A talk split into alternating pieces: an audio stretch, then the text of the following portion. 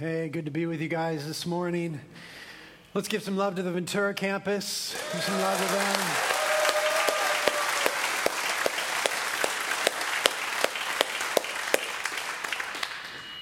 Well, um, I was supposed to be ending my sabbatical today, uh, two months off that you guys graciously gave me from the pulpit. And today was supposed to be my, my first time back in the pulpit, and we are going to be starting uh, Ephesians and studying that verse by verse, chapter by chapter together. Um, but the leadership of the church has seen fit to relieve me of my pulpit duties for a little longer, and uh, I'm extremely grateful for that. The situation with Daisy is difficult and dire, and uh, doesn't seem to be getting any easier. And so I'm really grateful to the leadership of this church that has suggested take some more time off uh, to minister to your family and deal with Daisy. Daisy's being treated down in Los Angeles, so we're going back and forth down there and uh, spent last weekend in the hospital, her getting chemo there and everything, and we may be seeking treatment in Israel shortly, so we may be going there for an extended period of time. So I'm just really thankful for the leadership that's giving us this time, and I'm thankful for you guys as a church because I feel also the release from you. I, I, trust that you guys are good with that. I'm thankful to be a part of a church that really has made it all about Jesus and not a speaker. That when you come to church, your concern is not who's teaching the Bible, it's Jesus and his glory and drawing near to him. I'm very thankful to be a part of a church that has matured to that place, such as you guys have. And that gives me great comfort when I'm out of the pulpit to know that. Um, when the leadership of the church decided to give me some more time away from the pulpit, Pastor G and I began to pray about what we ought to do. Uh, I knew that we wanted some of the church planters to teach again. And so we got the church planters praying. Pastor G and I began to pray and seek the Lord. We always want to hear from the Lord about what we're going to teach. And we felt the Lord leading us to do a verse by verse teaching through Psalm 23.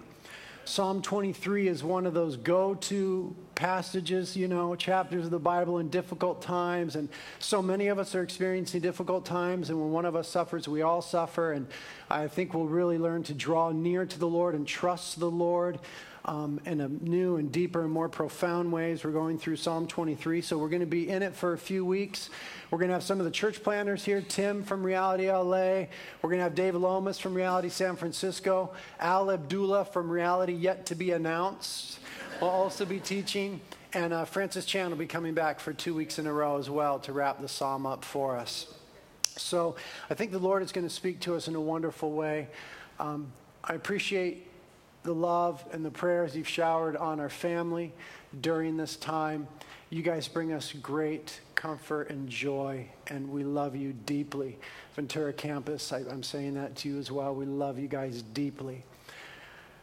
This morning, thank you, thank you, thank you. Um, our firstborn child is back this morning. You know, our firstborn is Reality Los Angeles is a church. That's the first church that we birthed, and uh, Pastor Tim. And I'm just really thankful that he would be here this morning. Pastor G is down in his pulpit while he's here.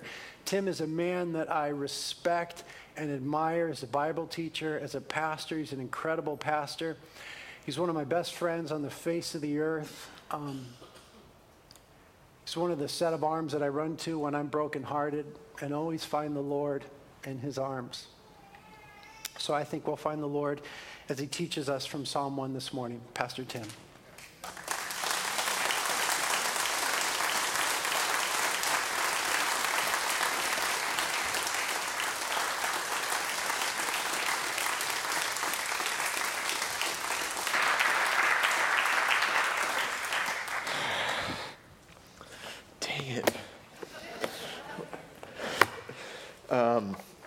I'm really thankful, really thankful to be here with you here at Carpinteria and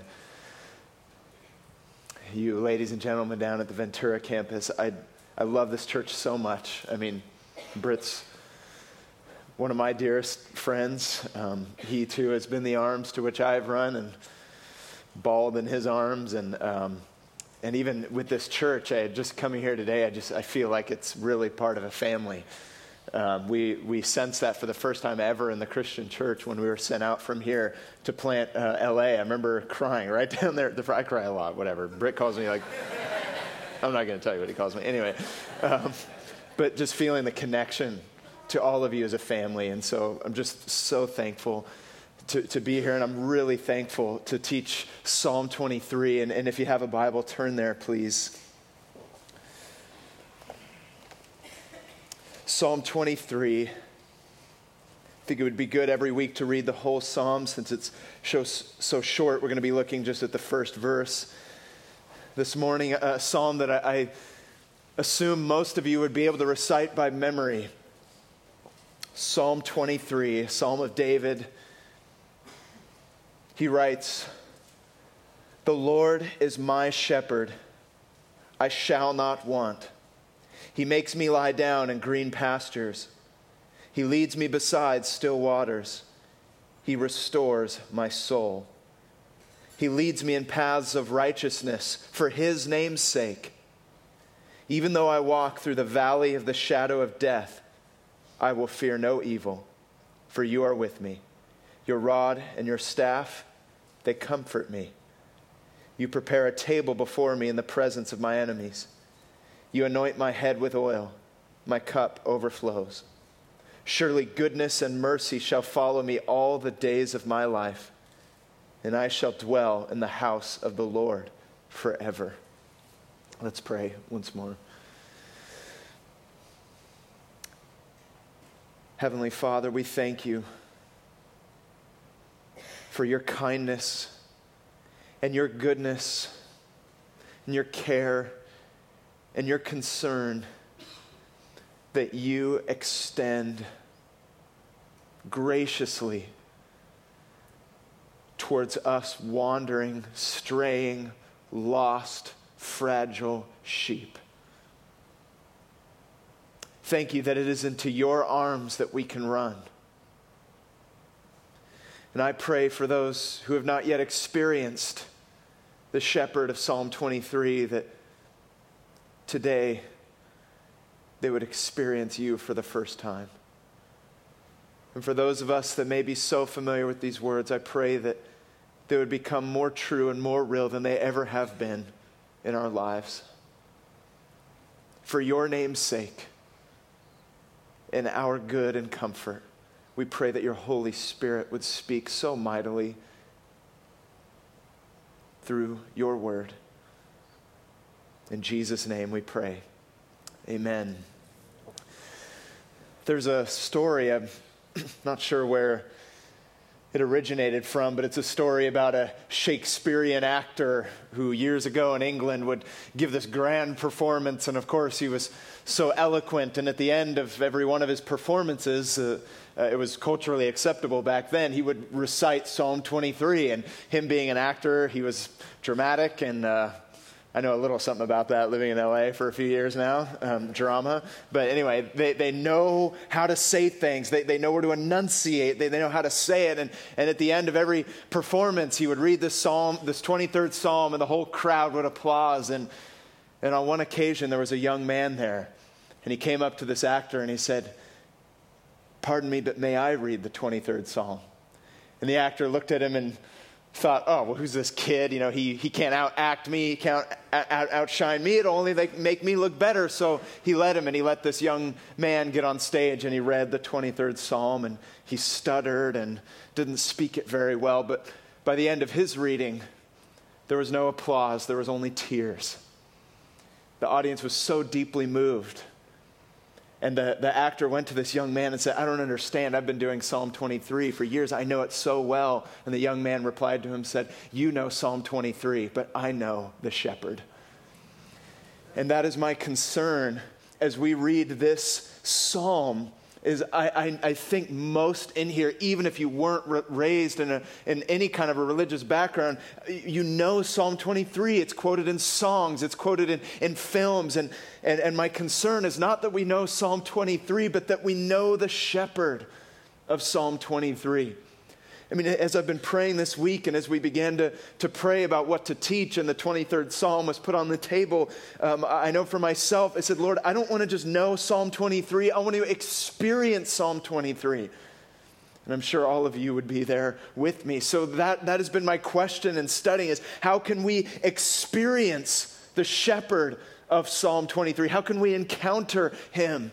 It's read so often and it's so familiar, but how do we even know if it applies to us? I mean, so many people find comfort in these words, and yet how do we even know? I mean, who are we, if I may be so bold as to say, who are we to even apply these things to us? How can this comfort so many people? What is it actually saying? It, and is it even for us? For this is not a general experience that David is writing of here, it's a very personal one. So here are several things that, that I see as we look at the first verse of this beautiful psalm. Charles Spurgeon called it the pearl of the Psalms. If we are to experience this psalm, it will consist of finding yourself, finding God, and finding comfort in it. If we want to experience Psalm 23, you must find yourself in it. You must find God in it, and you must find comfort in it. So, first of all, if you want to, to to experience what is being written of here, first of all, you need to find yourself in this psalm. You need to see yourself in the psalm. This is not some general, broad experience. You must see yourself in it. And the best way in which you can do that is to understand yourselves as sheep. I mean, I know that's not very profound, but that's the way in which we must approach this. And of course, King David himself, when he was younger, was a shepherd.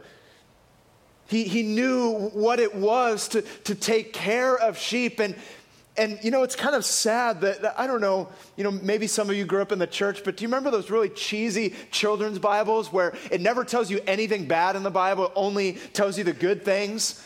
I mean, it really only gives you half of Psalm 23. There's no valley of the shadow of death, you know, and, and usually the picture, you know, it's got its gold binding. And I remember seeing a picture when I was little of this, this, this man, you know, just all muscular, and, and he was somewhere that was certainly not the Middle East. You know, it was more like Hawaii, and he had like blonde, he had a perm, and it was blonde, and he had blue eyes. And, you know, and as I read the Bible later, I'm like, okay, you know, this, this has nothing to do with the Bible, but, and, and most people, that, that's what they picture this, this perfect, idyllic scene, and there's just this sheet of water, and, and there's no danger anywhere. But, but if we were true to the psalm, if we understood what it meant to be a shepherd and to have sheep, we would know that it wasn't like that. It was very difficult. It was, it was very hard. And David knew this well as he wrote these words for sheep.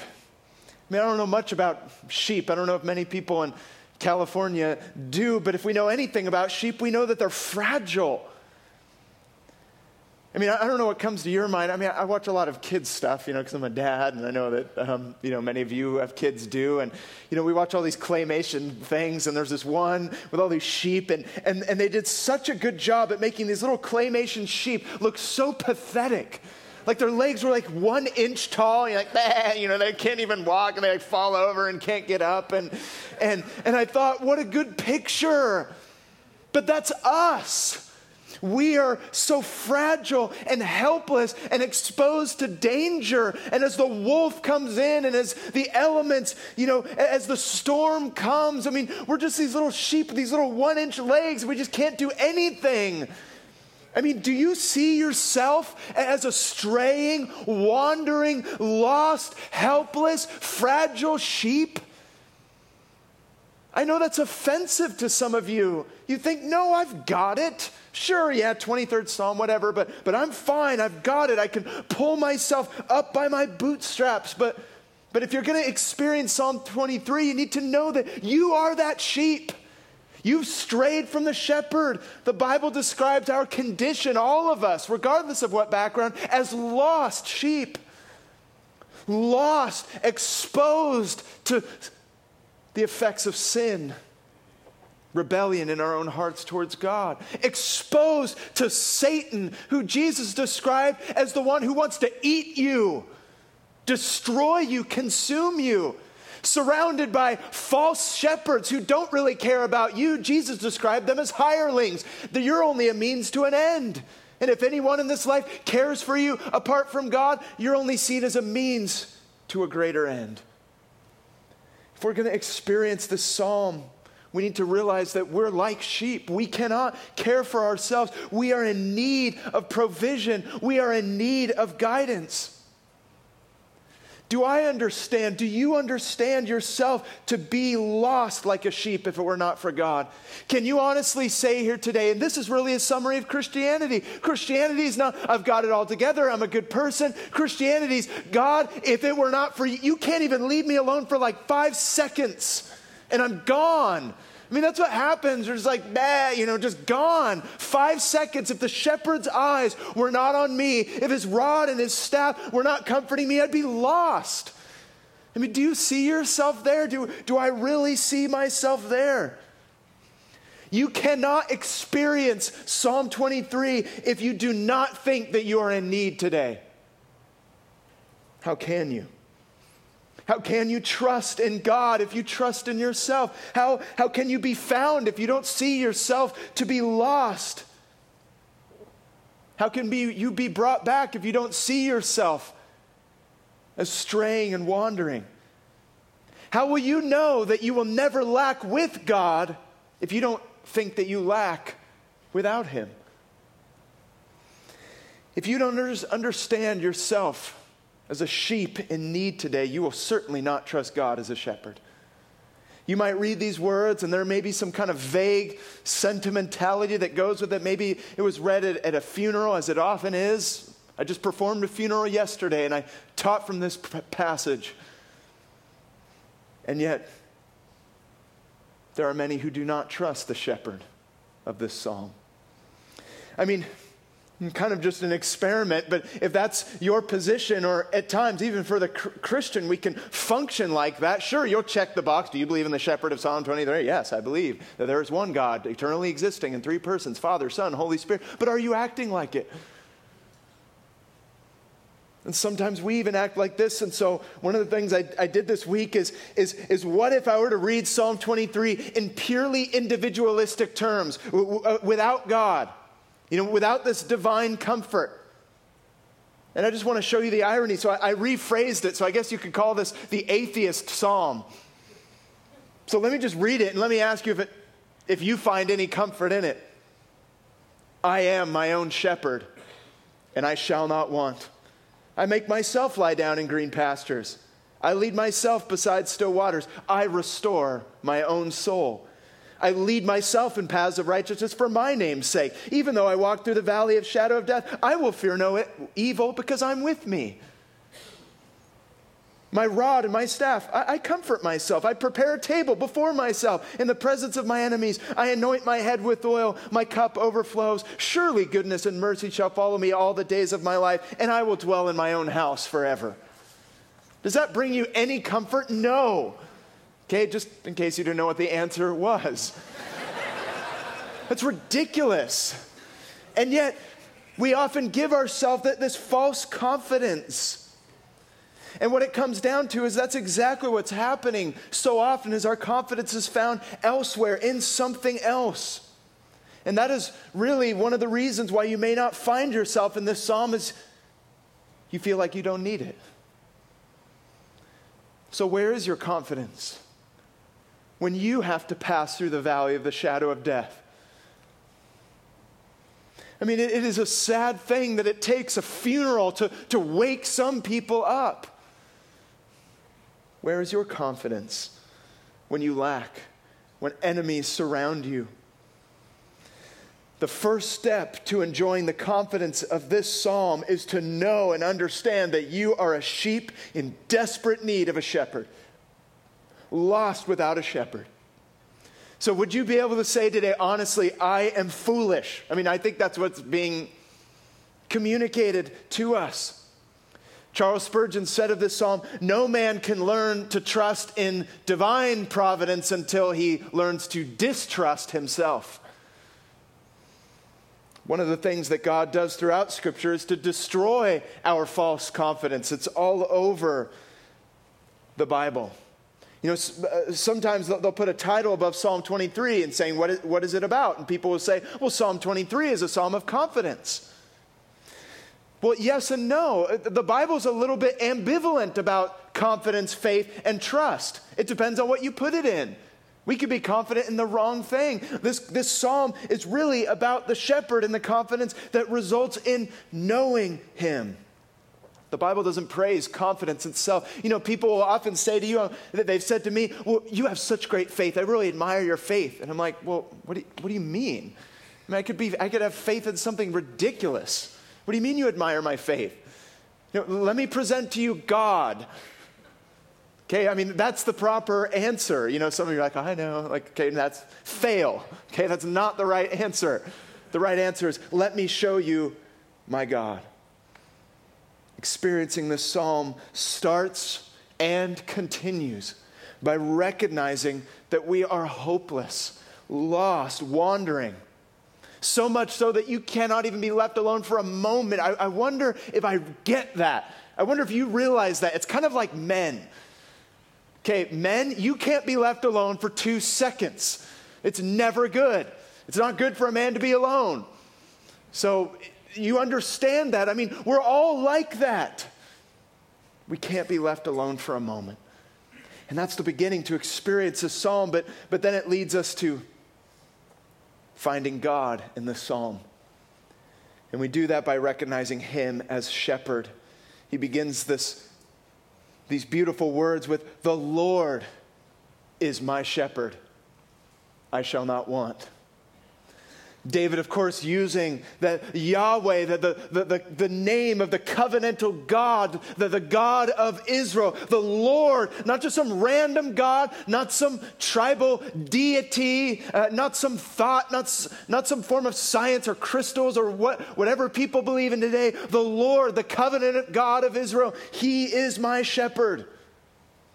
Now, this is fascinating because how do you normally think about God?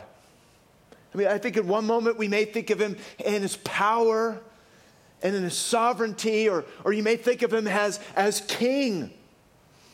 But here we see him as shepherd. And before we just go into pastoral terms only, which is a wonderful picture of the shepherd there with his sheep, we must understand that the way that the Bible uses that term shepherd goes even beyond that. In fact, one of the ways a ruler was described in the Bible, a king, a sovereign, was as a shepherd. We even see it in Genesis. When Jacob recalls the very difficult days of his life and, and, he calls to mind God in Genesis 48, he says, God has been my shepherd. We're told that the, later on the rulers of Israel were to be the shepherds of Israel. So it was bound up in the position of having authority and ruling. In 2 Samuel, when David was made king, the people said to David, Shepherd us. So this term speaks of a ruler. And the only one who can truly rule over everything is God. For he is God, there, there is no other. And if he is God, if he is the Lord, my shepherd. It means he is all powerful. He's omnipotent. He's the creator of the universe. He sustains the universe. This God is all powerful, which is both comforting and frightening. It's frightening because of this. Look throughout human history. What do you think of when you think of people in power? It's usually not good. When we think of people who have enjoyed power, I mean, let's even just think of the last 100 years. Who are the people in our history in the last 100 years have had power? I think of Stalin. I think of Mao. I think of Hitler. People who, who had this, though it seemed to be at that time, this, this unbridled power. And let me ask you, did they use it for the good of their people? Was anyone in Russia saying, Stalin is my shepherd? I read a book about Stalin, and, and um, it was said to the children during those days, during the Soviet days, the children were taught nursery rhymes. And in that book I was reading, a nursery rhyme was quoted to children, like three, four, five, six year old Russian boys and girls, to say, When I am alone, remember Stalin. When I need provision, remember Stalin. Okay, that's demonic in biblical categories. But the reason we, we, we cringe when we think of someone with absolute power is because perhaps some of us think of that famous quote, even if you didn't know where it was from. The famous Lord Acton once said, Power corrupts, and absolute power corrupts absolutely. That's why we have democracy. Not that democracy is a better form, but as one British man said, well, democracy is better because after every four or five years we get to throw the scoundrels out. when you think about somebody wielding power, you think, well, wait a minute, that, that power will corrupt them. And we see that throughout the history of the world. So then, what are we to make of the one here described in this psalm, the Lord Yahweh, who has absolute people and rules over his people, and yet all of his people are like sheep who have gone astray and rebelled? What are we to make of this? My first thought is it doesn't bring me comfort because usually when a ruler has absolute power and he finds that their subjects, that his subjects have rebelled against them, what happens to them?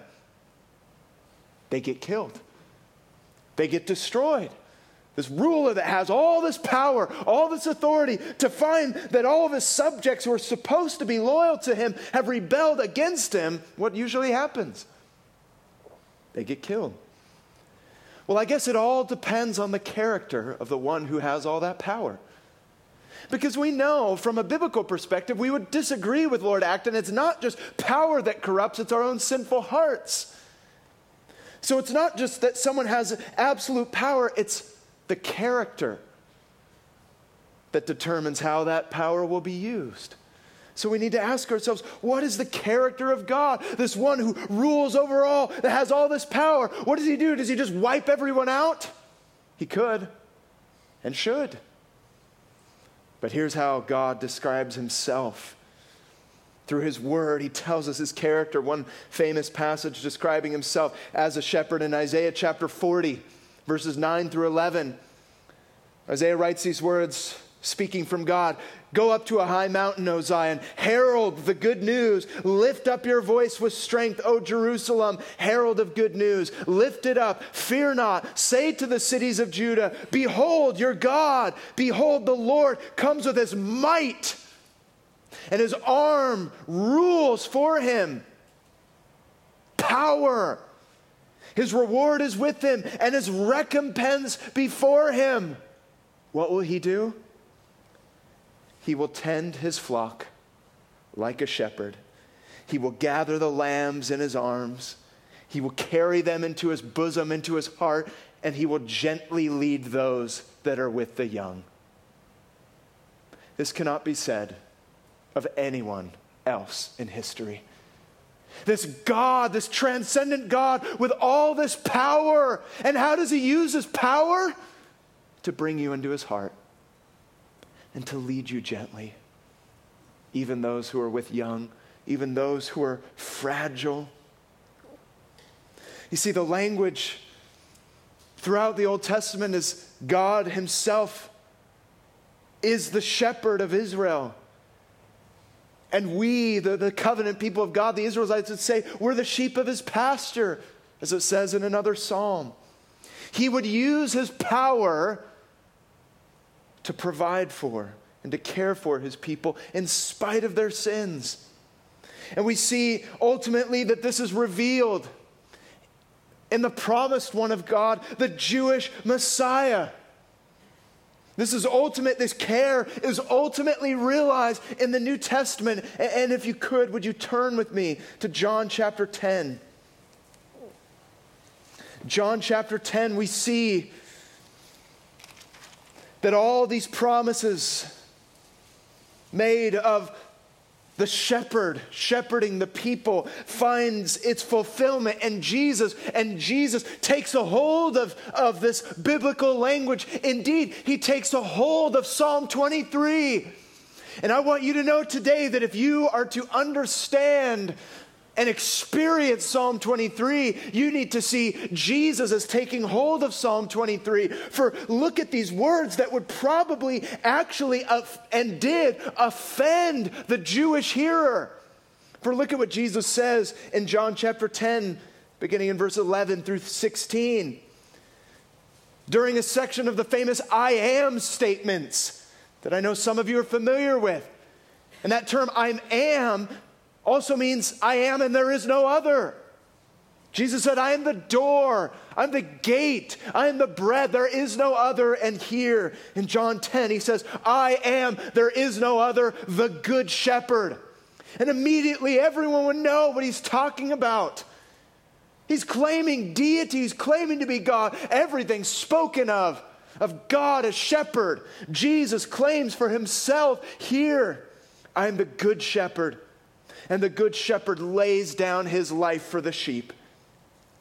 He who is a hired hand and not a shepherd, who does not own the sheep, sees the wolf come and he leaves the sheep and flees and the wolf snatches them and scatters them. He flees because he is a hired hand and cares nothing for the sheep. I am the good shepherd. I know my own, my own know me, just as the Father knows me and I know the Father. And he says it again I lay my life down for the sheep. And I have other sheep that are not of this fold, beyond Israel, and I must bring them in also, and they will listen to my voice. So there will be one flock and one shepherd. And I want you to feel right now, I want you to feel the magnitude of this. If our hearts are to be moved and comforted, you must go there with me right now. Jesus spoke these words against this Old Testament background as God describing himself as shepherd. Most people in Israel would know the 23rd Psalm. The Lord is my shepherd. And Jesus says, You don't need to go up to heaven to find the shepherd's care. Come to me. I am the shepherd. As the Jewish Messiah, all the scriptures were to be now radically reinterpreted in light of Jesus. So he's saying to these people, I'm the embodiment of all the characteristics of God, for I am God. If you want to understand God, he said, come to me. If you want to understand the shepherd's care, come to me. I am the ruler of the people of God, I am the sovereign. The only way, though, that this shepherd the ruler with absolute power and holiness, could be good to his sheep and still remain just is if he dealt with their sin, as if the shepherd dealt with their lostness. And he tells us his mission here. He says, I am the good shepherd. And one of the ways in which you know that I'm not just a good shepherd, but I'm the good shepherd is I came to lay my life down for the sheep. I give my life for the sheep. And this was something foreshadowed in the Old Testament. Zechariah told us that there would be this, this shepherd in the midst of evil shepherds, there would be this good shepherd but the shepherd would be put to death, and whose death would indicate a turning point in history. David himself, the author of the 23rd Psalm, knew what it was like to protect the sheep. He knew the dangers, he knew the wolves, he knew the, the elements, and he knew the nature and character of the sheep. They're stupid. I don't want to offend you, but I mean to offend you. I mean, we are like sheep, indicating we're stupid. David knew all this. And so many times he had to risk his life to save the sheep. I mean, that's the picture I like to see in the children's Bible. Is the shepherd, you know, climbing on the mountain and wolves everywhere, and he's got his rod and he's grabbing the sheep. No curly haired, blue eyed David for me. I want to see the shepherd risking his life because is that not a better picture of what the gospel tells us? Now, David knew what it was like to risk his life for the sheep, but Jesus did not only risk his life, he gave his life for the sheep. How could he do this? How could the shepherd do this? The way in which he did this was not by using his power but by laying aside his power. The shepherd came to save the sheep, through his weakness. And the unthinkable happened. The unthinkable happened. The shepherd became a sheep. The shepherd became like us and himself was killed for sin. As we're told that Jesus stood before his accusers and it was fulfilled as a lamb before its shearers was silent, so he opened not his mouth. The perfect, innocent, spotless lamb. Because of sin and the sacrifice necessary for it, he could not save his sheep and his own life at the same time. That's what most shepherds would do save the sheep and their own life. And Jesus knew that there was no other way. He said, Father, if there be any other way, let this cup pass from me. But Jesus knew there was no way to save himself and the sheep at the same time. He must give his life. The shepherd becoming as a sheep, giving up his life for them. It is no coincidence to me that Psalm 23 is preceded by Psalm 22. And Psalm 22 is known as the Psalm of the Cross, where we hear those wretched, horrible words My God, my God, why have you forsaken me? Which Jesus himself said on the cross when he bore the wrath and penalty of our sin. We see him embodying that psalm. That's why it's known as the Psalm of the Cross. For David describes his own horrible experience, which only foreshadows Jesus' horrible experience. It is no coincidence to me that Psalm 22, the Psalm of the Cross, comes before Psalm 23, the Psalm of the Shepherd. For before the shepherd can give you and give me his care, he had to go through Psalm 22, where there are no still waters, there is no pasture he bore it himself.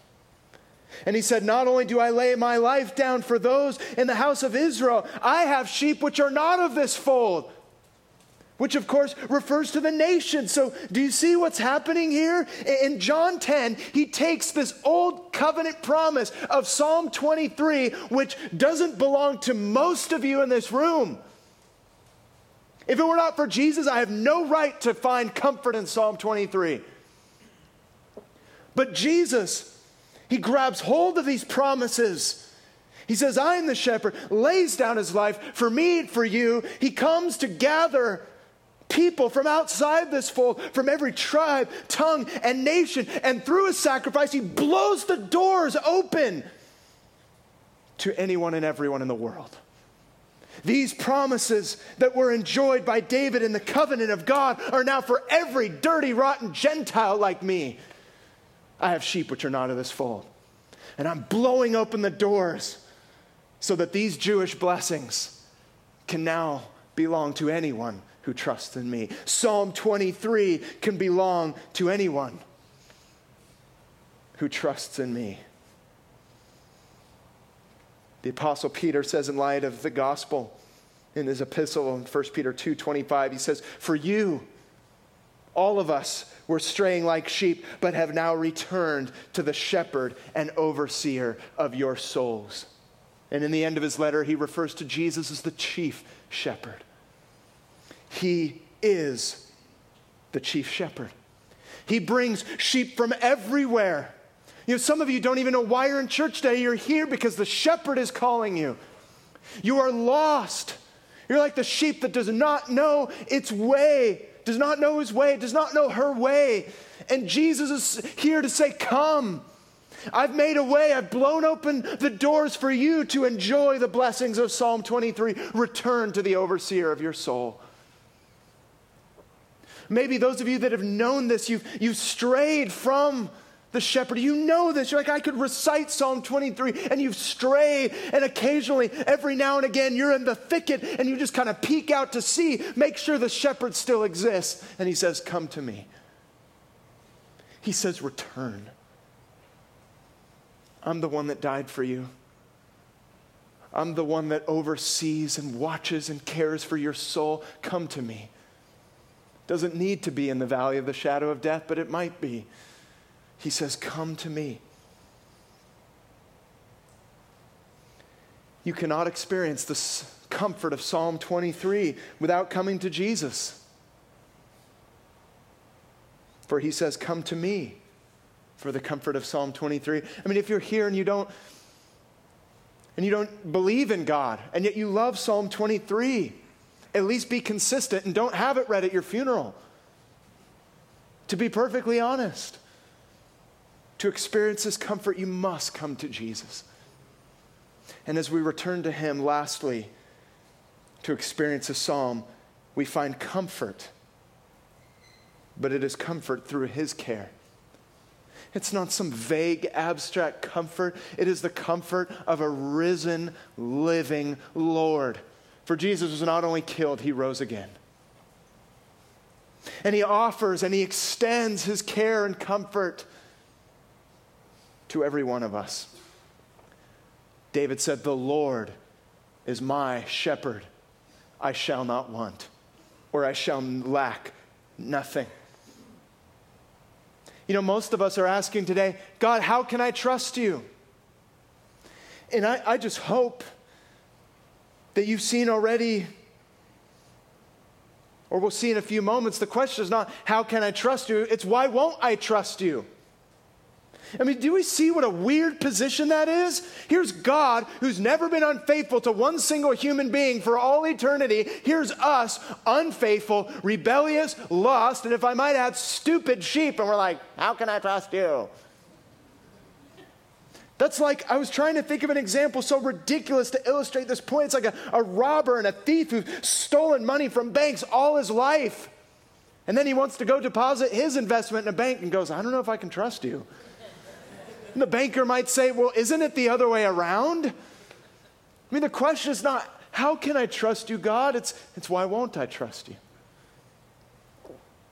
And the reason we have His Word, the, the reason we are to hear His Word is so that we can see what He's done for us, to see His provision, to see the care that God gives to us, even in this psalm. How did God use His power? When you ask that question, how can I trust you? Let me ask you, how did God use his power? He used his absolute power and holiness to save you, to seek you and to save you.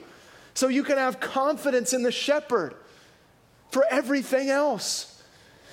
And is there not a great joy in understanding his commitment to us? Psalm 23 isn't about your trust in God, it's about his commitment to you.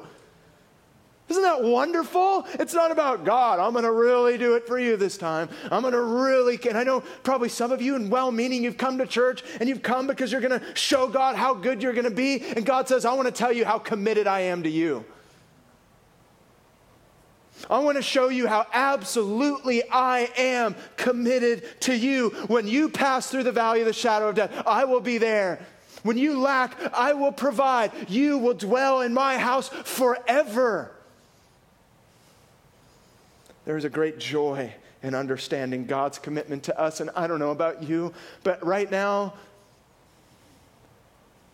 I know for my dear brother, Britt, I know for myself, I know for most of you in this room, my prayers do not consist of how good and faithful I've been to God. I rest everything. I put all my chips on God's commitment to me. Because I can be in shambles. I am like the sheep. God, if you don't watch me right now, if you're not comforting me right now, I'm gone. If you're not guiding me through this, I'm out. I can't do this. I mean, I don't know what you think of when you think of pastors' prayers as waxing eloquent and, and perfect theologically, but my prayers, I know for some of you have been very similar. My prayers is God, you're my shepherd. You're my shepherd. Shepherd me. I don't know what else to say. I'm lost without you. I have nothing without you. And when I read Psalm 23, it's a psalm about God. It's a psalm about his commitment to me. I know we usually think of Christianity in terms of my commitment to Jesus. This one's about God's commitment to you. When you think about a ruler, you usually think in terms of the people's commitment to the ruler, and yet the tables are turned. This is about the ruler's commitment to you. And David said, Because of this, I rejoice. I shall lack nothing. David was a good Jewish boy. He knew his Torah, he knew the first five books of the Bible. when God brought the children out of Egypt and they were struggling, and God said, Did you lack anything? I mean, God wants to remind his people. He wants to remind you. When I brought you out of Egypt, he would want to remind you today. When I brought you out of the power of sin, Satan, death, and demons, did you lack anything? I'm just asking. And you will say, No, Lord, I lack nothing. The joy and comfort of this psalm, first of all, comes in the form of assurance. Notice David says, The Lord is my shepherd. Do you see how profound that is? There's no hesitation there. David doesn't say, I hope he's my shepherd. I, mean, I thought about it right before I walked up to the pulpit. Maybe we could rewrite Psalm 23 with like a hesitating affirmation and see what kind of hope you find. I hope the Lord is my shepherd. I'd like to think that maybe if I didn't have anything, he might be there. I mean, gosh, It'd be nice if my soul was restored. Let me ask you, that's stupid. Would you find comfort in that? No. The Lord is my shepherd, therefore I shall not want. Notice David is claiming that the Lord is my shepherd. What's his assurance found in? In his belonging to God. That's where our assurance is found in, friends. When you're down in the pit of despair, you just, you just say, I belong to you. I'm yours. Can you say that today? Spurgeon said the sweetest word in this psalm is my. Martin Luther said that a term that describes Christianity is personal pronouns. It's not the Lord is just some other person's shepherd, not the Lord is our shepherd, although those are true, but the Lord is my shepherd. Can you say that today? There's a wonderful comfort in saying, I belong to God. When darkness comes and trials comes, you say, I belong to God. When I read the pages of Scripture, I see God is absolutely committed to His people. And His people are whoever trusts in Jesus. So much so that whatever happens in your life right now, if you are under the care of the shepherd, is under his control, is under his guidance. And we can have confidence in him because of his commitment to us. And we see ourselves as sheep in God's flock. You see in John 10, what did he describe this the sheep doing? That the sheep would be known as those who, who knew his voice. So the security of the sheep is bound up in the character of the shepherd.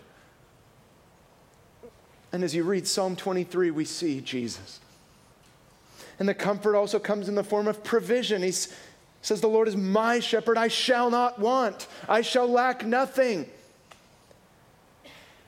I shall lack nothing. He has power, He has provisions. I mean, think of the logic there. How can we want? How can we lack if He is everything? It's actually very logical. If God, who owns everything, who possesses everything, and through the gospel, I possess God, I lack nothing. Many of you thought about it like that? I get God, and if God controls the cosmos, do you lack? Similar words we see in the New Testament when Paul said, If God is for us, who can be against us? Now, Paul was very realistic. He said, People want to kill you and they'll talk bad about you, and you will go through times of famine and nakedness and difficulty. But if God be for us, then we know that all things are working together for good. One of the ways in which we are reminded of his provision is when we seem to lack certain provision. And I know some of you are experiencing that right now. You're asking, Where is God? And these are hard words, but if I was always full, I would never realize my need for God. And sometimes God allows my awareness of my need for Him, which is my greatest need. And even though at times we seem to lack something, we're told in the Bible that God promised not that we wouldn't lack stuff, He says we would lack no good thing. Do you know what that means? It means that whatever is going on in your life right now, even if we cannot see it, we lack no good thing. It means that God is working it for good. And I will not, I will not lack anything necessary to go through it. One of the ways which we know He is all we need is when He is all we have. God uses His absolute power and care to commit to you, to provide for you. Jesus said to His disciples, probably some of the most beautiful words I've ever read in the Bible. He says to His idiot disciples, Fear not, little flock, for it is the Father's good pleasure to give you the kingdom. Fear not, little flock. The Holy Spirit wants to speak that to you right now. Fear not, little member of my flock. It is the Father's good pleasure to give you the kingdom. And I think some of you showed up thinking that you have to wrestle it away from God. Like, God, if I just was good enough, if I just was good enough. I'd like to read to you one of the greatest promises in the Bible, Romans 8:32. He who did not spare his own son, but gave him up for us all, how will he not also with him graciously give you all things?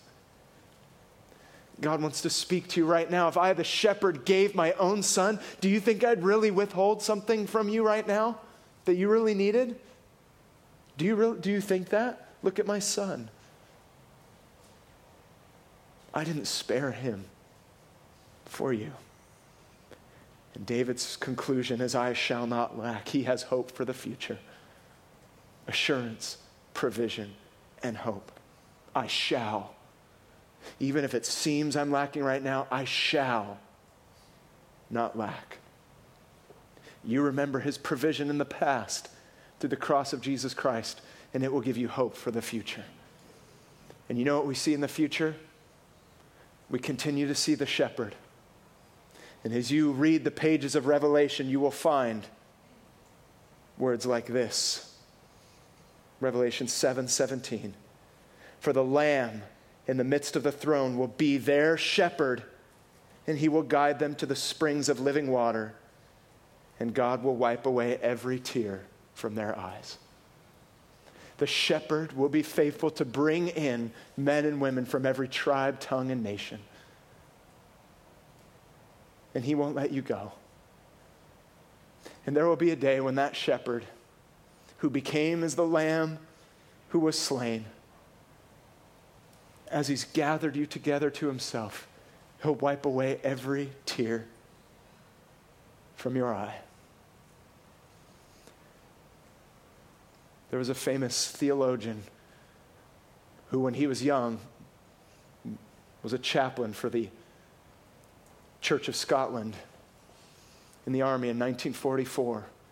And in the midst of death, in his biography, he comes upon a man who was mortally wounded, who was dying in war in the midst of World War II. And that man saw the chaplain and he cried out to him, Pastor. The pastor came over to him, and the man had enough breath to say one last sentence. He said, Pastor, is God really like Jesus? And the pastor was pleased to say, Yes, he is. He who has seen Jesus has seen the Father. The shepherd of Psalm 23 is Jesus. Can you say today, He is my shepherd? If not, come to Him right now and experience Him for the first time. Or maybe you've strayed. You're here today because He's seeking you. Come back to Him. He's already paid the price for your sin. And if He is your shepherd, come to Him for provision. Come to Him in prayer, even now as we worship and pray. It's His good pleasure to give you what you need. What if we were to come to prayer right now, believing that, like Jesus said, if, if what we prayed for, if it was in accordance to His will, He would actually give it to us? He's so committed to us. We need not doubt that as we look to the cross. Father, we pray right now.